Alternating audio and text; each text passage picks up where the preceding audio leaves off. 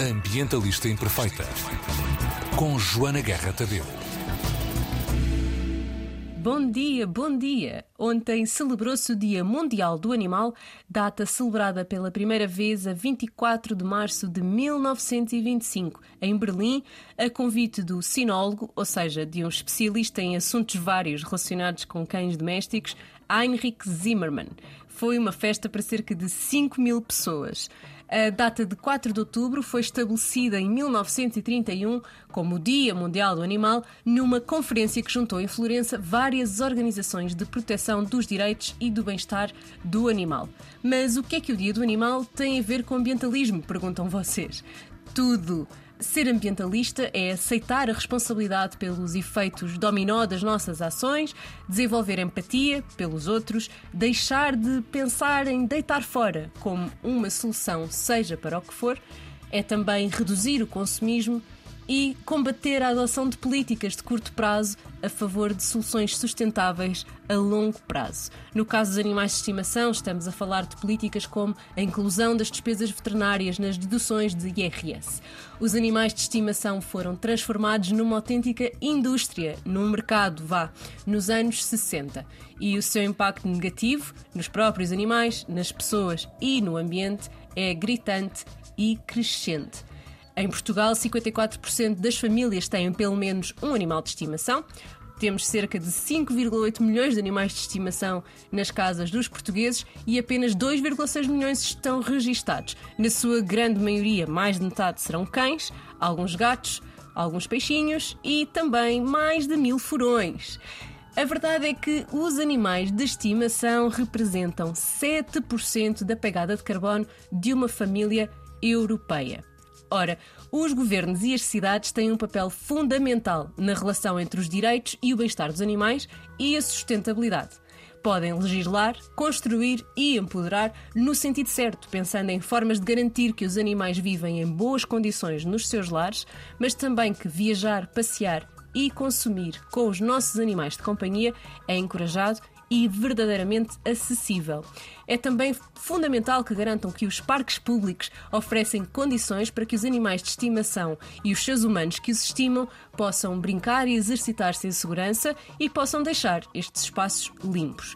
Finalmente, é importante que garantam que abrigos e organizações de apoio são monitorizados e financiados para gerirem colónias de gatos que vivam em espaços públicos, para controlarem o abandono, para encorajarem a adoção e para controlarem também a introdução de espécies exóticas ou invasoras. Pois é, quando abandonas o teu cágado que ficou grande demais para a tartarugueira com a palmeirinha que compraste, estás a introduzir uma espécie invasora num espaço público e isso pode criar grandes problemas ao nível de doenças, cruzamentos de espécies e morte de espécies que já vivam nesses parques anteriormente. Portanto, não abandones a tua tartaruga na Gulbenkian se precisam de pronto, de se desfazer de um animal, não têm condições para manter um animal em vossa casa, façam-no de forma responsável, contactando um abrigo ou organização de proteção dos animais e pedindo ajuda. Para mais ideias para cidades amigas dos animais, proponho que espreitem o website bettercitiesforpets.com. Eu sei que secretamente vocês adoram dados, por isso fui espreitar no livro famosíssimo How Bad Are Bananas, do Mike Berners-Lee, que é um senhor que decidiu calcular a pegada de carbono de quase tudo, qual era a pegada de carbono dos animais de estimação mais comuns. Ora, um peixe dourado é responsável por mais ou menos 25 kg de dióxido de carbono equivalente por ano, um gato por 310 kg, um cão de porte médio por 770 kg e um cão grande por 2.500. Ora, isto não é razão para abandonarem o vosso cão grande, antes pelo contrário, é razão para lhe darem uma vida feliz, longa e bem cuidada, já que o seu impacto aqui vai ser grande. Os animais de estimação podem ajudar-nos de facto a contribuir individualmente e socialmente para o desenvolvimento sustentável. Ajudam em questões de saúde pública, ajudam no controle de pragas no, num contexto urbano e não só, ajudam em trabalhos no campo, fazem-nos companhia, contribuem para a saúde mental dos seus humanos e contribuem também para a criação e manutenção de hábitos mais saudáveis e mais sustentáveis nas famílias que os adotam. E como é que podemos ter animais de estimação imperfeitamente ambientalistas. Primeiro, é importante que adotemos, em vez de comprar, a indústria de criação e de reprodução de animais de estimação é uma indústria feia, repleta de maus tratos e com muitos problemas ambientais e sociais associados. De que seguida, muito importante, é não abandonarmos os nossos animais e denunciarmos quaisquer maus tratos ou abandonos de que tenhamos conhecimento. É importante esterilizarmos cães e gatos, pois não há necessidade absolutamente nenhuma de continuarmos a aumentar estas populações, sobretudo em contextos urbanos, onde já há muitos animais abandonados. É importante que façamos visitas regulares ao veterinário, mantendo as vacinas em dia e desparasitando de acordo com as recomendações dos veterinários para garantir a saúde dos nossos animais e assim poupando recursos e, obviamente, dinheiro na manutenção da sua saúde. Também é muito importante, e aqui é o ponto em que a pegada é maior, termos uma alimentação equilibrada, já que metade dos cães e gatos de estimação são obesos. Reduzir a quantidade de comida para uma quantidade que seja de facto nutricionalmente interessante Uh, optar por frango e peixe em vez de vaca, porco e borrego também é uma forma de diminuirmos a pegada da alimentação. Cozinhar, mas sempre seguindo as dicas de nutricionistas veterinários que realmente saibam quais são as necessidades nutricionais dos nossos animais e escolher embalagens o maior possível e sempre recicláveis. E não, nem todas as embalagens de alimentos para animais são recicláveis. Tenham atenção a isso, olhando para as figuras nas embalagens.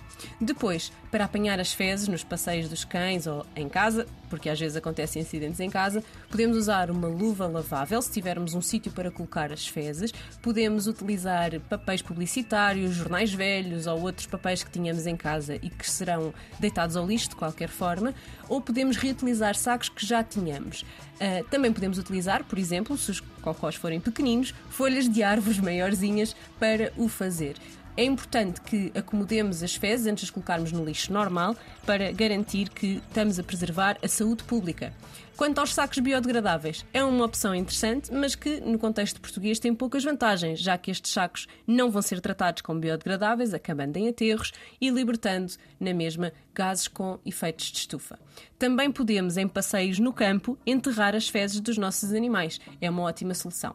Também podemos, durante estes passeios, aproveitar para apanhar lixo alheio, juntando um passeio agradável a um ato de pequeno ativismo em relação às fezes dos gatos, devemos optar por areias vegetais ou biodegradáveis, pellets ou a serradura para colocar nos bacios dos nossos animaizinhos. Alguns gatos são mais exigentes e não vão gostar da mudança, portanto, vão com cuidado. Podemos utilizar utensílios reutilizáveis para apanhar os pelos dos cães e dos gatos na mobília e na roupa, em vez daqueles autocolantes que temos que deitar fora a cada utilização. Uma das melhores soluções é utilizar uma luva de borracha, daquelas de limpezas, um pouco úmida, e passá-la nos tecidos. Uh, resulta e é muito mais barato. Além disso, podemos colocar estes tufos de pelo junto a árvores em parques e jardins para os pássaros aproveitarem e usarem nos ninhos. Os mais atentos talvez tenham ficado a pensar no mito dos sacos de plástico biodegradável. E para falar deste e outros mitos da sustentabilidade, convidei para o episódio que estará disponível na RTP Play, no Apple Podcasts e no Spotify mais logo, o engenheiro do ambiente e ativista pela justiça climática, Tiago Bares Matos. Para a canção de hoje, vou-vos recomendar Pitbull Terrier, do Emir Kusturica e da sua banda de No Smoking Orchestra, que vão estar no festival iminente esta sexta-feira, dia 8 às 8 da noite, na Matinha, em Lisboa. Até para a semana. Ambientalista Imperfeita